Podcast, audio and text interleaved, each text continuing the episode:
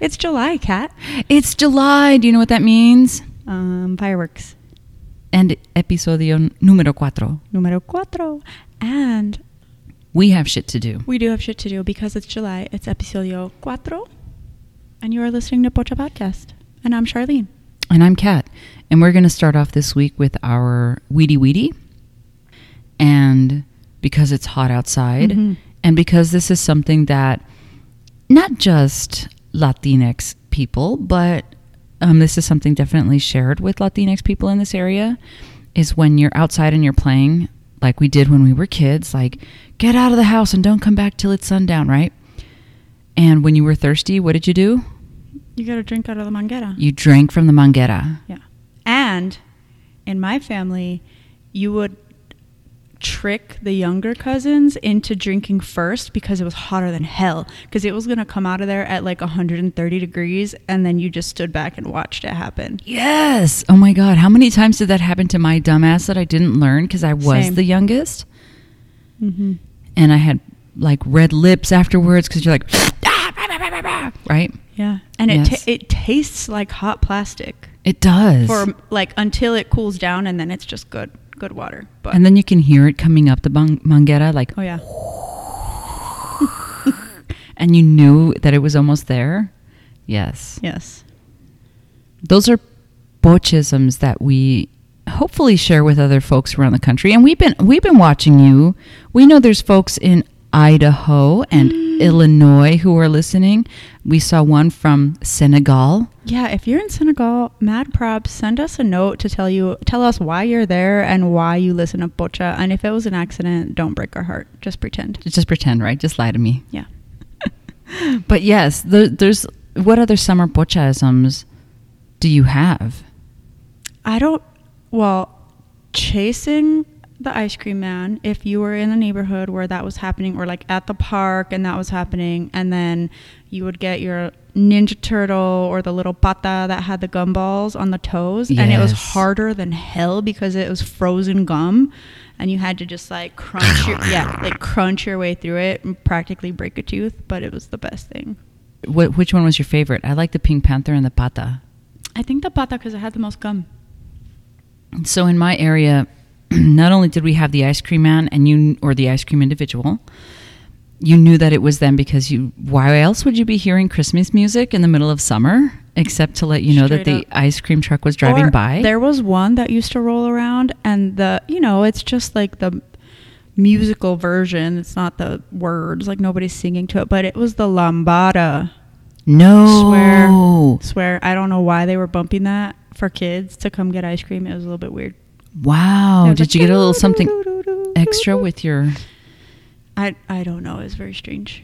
There's also the um the paleta The cart. the cart with the little bells on it that jingle like they're jingling it when they're walking up the street. hmm That's definitely Well, usually that dude would had they had like the fruit. They had like the paletas de fruta, not Right, right. No, no, d- clear difference. right. It's paletas of fruit as opposed to I'm not even sure what the foot was made of. Sugar water maybe. But it was like creamy. It was like push pop ish. Wait, but am I ima- am I romanticizing the pata? Like, did it have one gum on the big toe, or was it all gums, like five little gums? I think I'm romanticizing the pata. I think it was just one damn gum. I can't remember, Me either. Somebody tell us. right? But the manguera smell that stays with you. It's true. Even now when I water the plants out front or what have you, the smell when it, the water's coming out is just I don't know, it's very reminis- reminiscent and I like that smell. Mm-hmm. Same. Do your ki- do your kids drink out of the manguera? I think if Hell no, they Yeah, don't no. even drink Mm-mm. faucet water. No. No. Mom, do we have bottled water? yes. See, do bottled water. You need chlorines in your system. It helps you clean out. Something. Something. Fluoride, something. Rude. Kids. We needed because another thing that's very pochex, especially during the summers when you were home a lot, was getting in trouble and getting the chancla thrown at you. So I think we should devote an entire episode to the famous chancla For sure. because that's one of the other things that in my head is like the. So also, I know that f- folks that I knew as kids, they would in the summers they had extra chores, right? Because you're home all day. When you're old enough to stay home alone, your parents have to go to work. If you left the manguera out so that the dog could get it and then it was shredded, you were gonna get your ass whipped with the manguera pieces. Like no chancla needed, because now we have a whip. We have a plastic ass whip that is coming at you. So it's a multi-purpose tool. Some okay so sometimes because of the advent of youtube and people put these stories up about and then you know you knew you were in trouble when they got the manguera. I i will watch these and be like i wasn't the only one? Mm-hmm, Damn. Mm-hmm. my my my fam was not that inventive. I will tell you another summer thing that this reminds me of is when they fi- they start to fill the ditches with water. Right, my grandparents lived outside of the big city, so they had like a little farm with just self-sustaining enough animals and crops and things that were for them. They didn't sell it off or anything like that, but.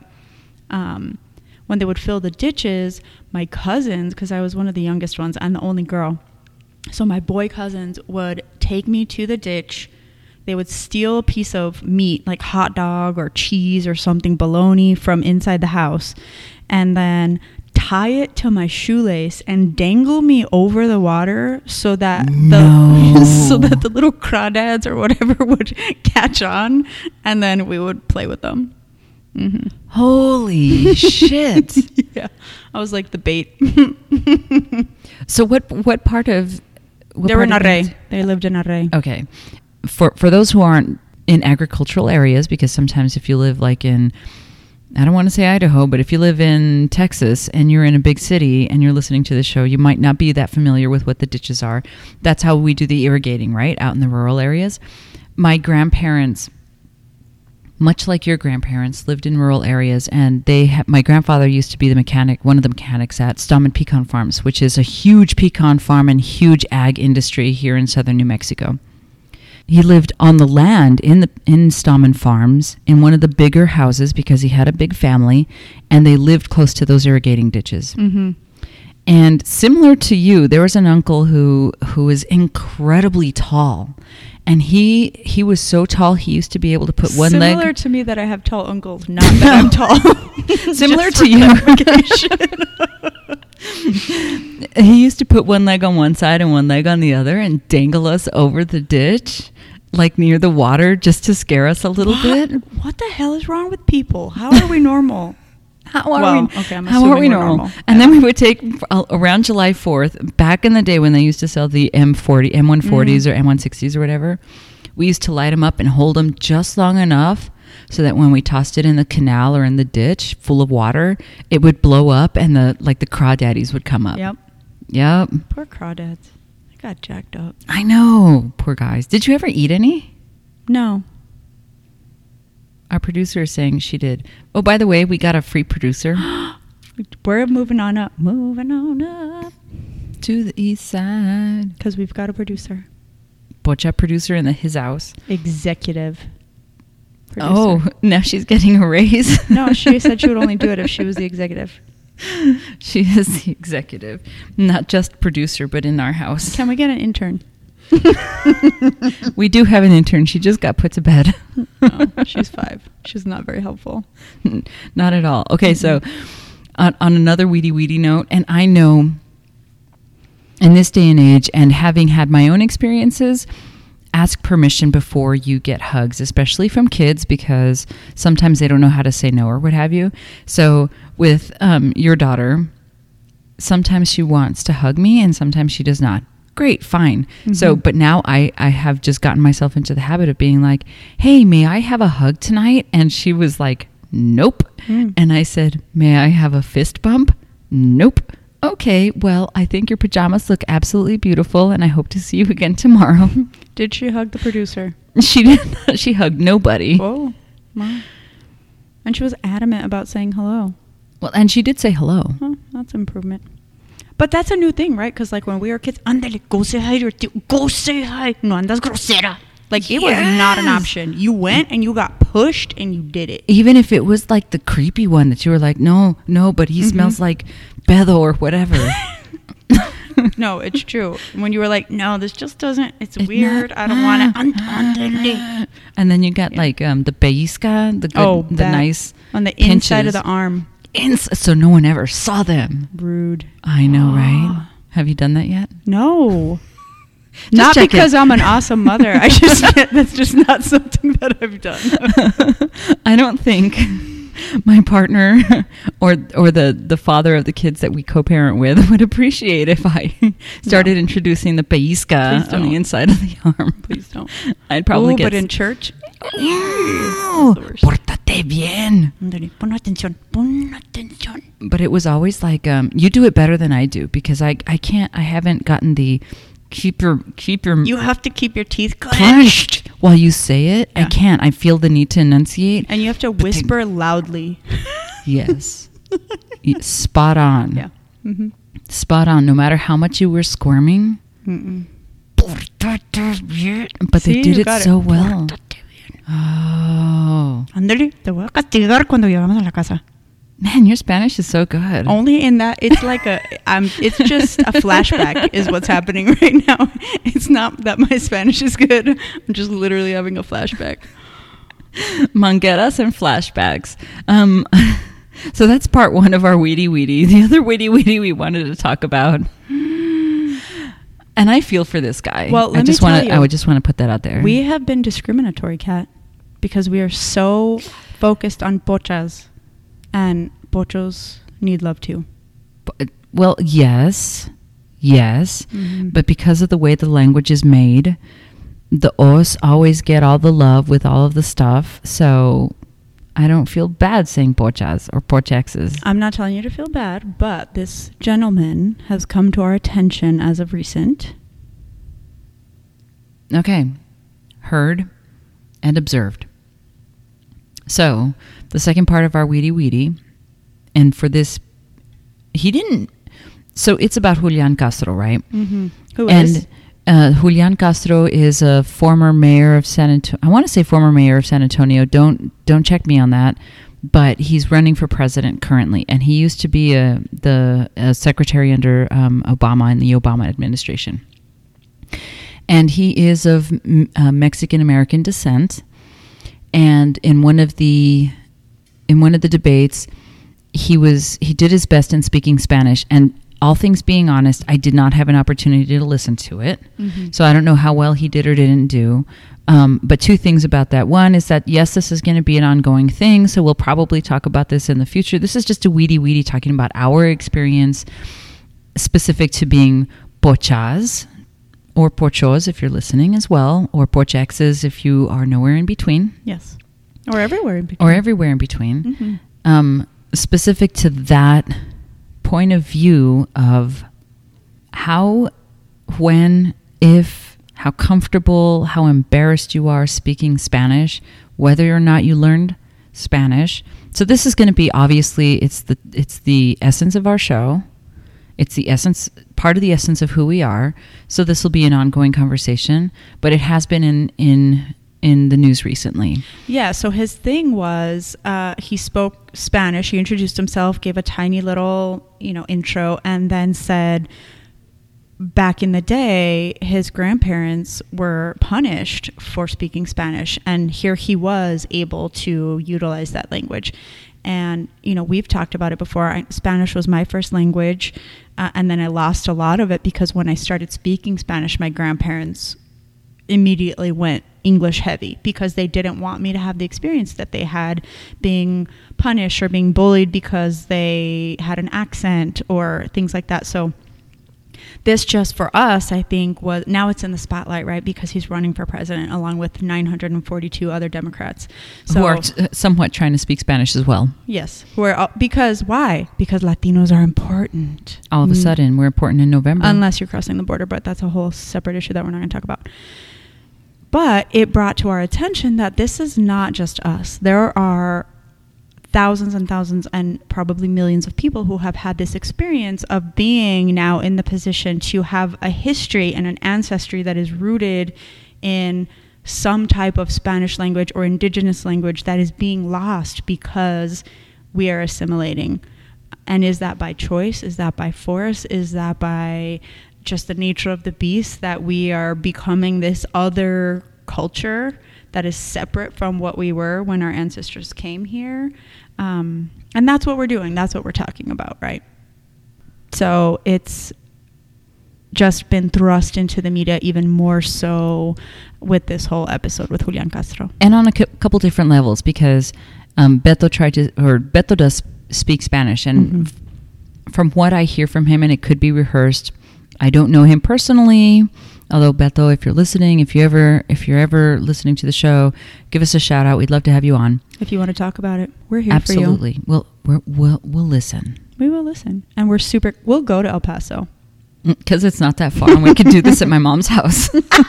oh my gosh, Beto, please come to her mother's house. you used to be my mom's uh, more my mom was a constituent of yours but beto is his he speaks spanish when he does rallies or what have Mhm. you it sounds to me and like i said it could be rehearsed but it sounds to me like he at least has a grasp. He's been speaking it long enough. No he is not of latino descent. He is he's just a guy whose original name is robert and they used to call him beto and so that's what he goes by and i don't, I don't see that as him like appropriating or co-opting necessarily because that's what he grew up around. Yes. that's where he's from. He went to cathedral which we called gate, like yeah like Ooh, yep. you knew You the, the boys went to Gate. it's like Yeah, yeah, for sure. different breed altogether and all the stuff and things And you say that language, the language is rehearsed, and I, I'm thinking you mean you practice particular segments to make it sound like you know what you're talking about. But in reality, all language is rehearsed. That's how we learn. That's how we figure it out. So, true. how do you then say what is authentic, what is real, what's appropriation, what is um, using the language to gain the Latino audience for your own purposes? Uh, It's yeah, it's hard. it's hard definitely and and this is something that will definitely it's not going to be out of our talking points out of our media out of our social media people have been going back and forth just about Julian himself Mm-hmm. asking for an explanation or um, or affirming with him his experience and his grandparents' experience, or uh, there was even a piece in Remezcla where they said he doesn't owe anybody an explanation. To to and to which I I kind of agree. Mhm. Yes, I think he was trying to give it in context, not like owing someone an explanation, but those things are going to be Right.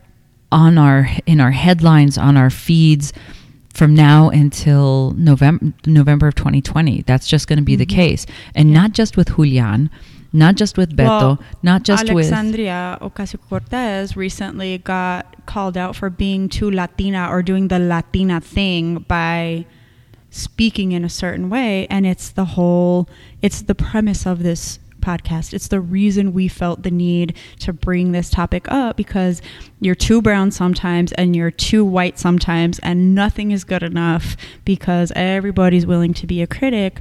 But the truth of it is that it's complicated, and we're here because of a complex history. Each one of us, as individuals and as a people, and as just brown folks in this world. So it's worth talking about. It's in the media now on a big, big scale because of this president thing. And you're right, it's not going away. As we get more Latinos in the spotlight, whether it be in politics or represented through film or uh, radio, whatever, we're getting more representation, which is amazing. But it also brings out the critics. So Very true. And the, the other, the only other things that I'll tack onto that is it's going to stay in in our on our radar and in our visibility because every November and a big year they're looking for those segments to go out and vote. mm-hmm. We're one of those segments. But the other thing is, and rightfully, rightfully so with the remezcla piece, when they're saying you don't have to justify why it is that you don't that you don't speak Spanish, um, with social media, we have seen some of those vi- videos where people who are speaking Spanish in the grocery store and then they get like fucking bagged restaurant on. or whatever. Yes. And when I read that remezcla piece, I thought about because I I don't normally speak Spanish when I'm grocery shopping because of because of the nature of who I'm grocery shopping with, right? Right. I'm shopping with my partner or with our kids. But if I was shopping with my mom, I would be speaking Spanish as would she. And how fucking upset would I be if someone called out my mom for it? Mhm. Ooh, I would be taking off my chancla and beating someone upside the head, Yes. getting filmed and then posted online later. Truth. So this is not going to go away from from our our anything. This is going to be in our lives, not just Yes. especially because of the the the elections, but not just because of the elections, right? Because it's So- our life. It's every day. It's happening all over the country. So we'll weedy weedy about it again. Um, maybe next time with a different point of view as to whether or not Cory Booker should be speaking in Spanish. But you know, next Oh, weedy weedy mm, upcoming, yes. all the Let's things. do it. I like it.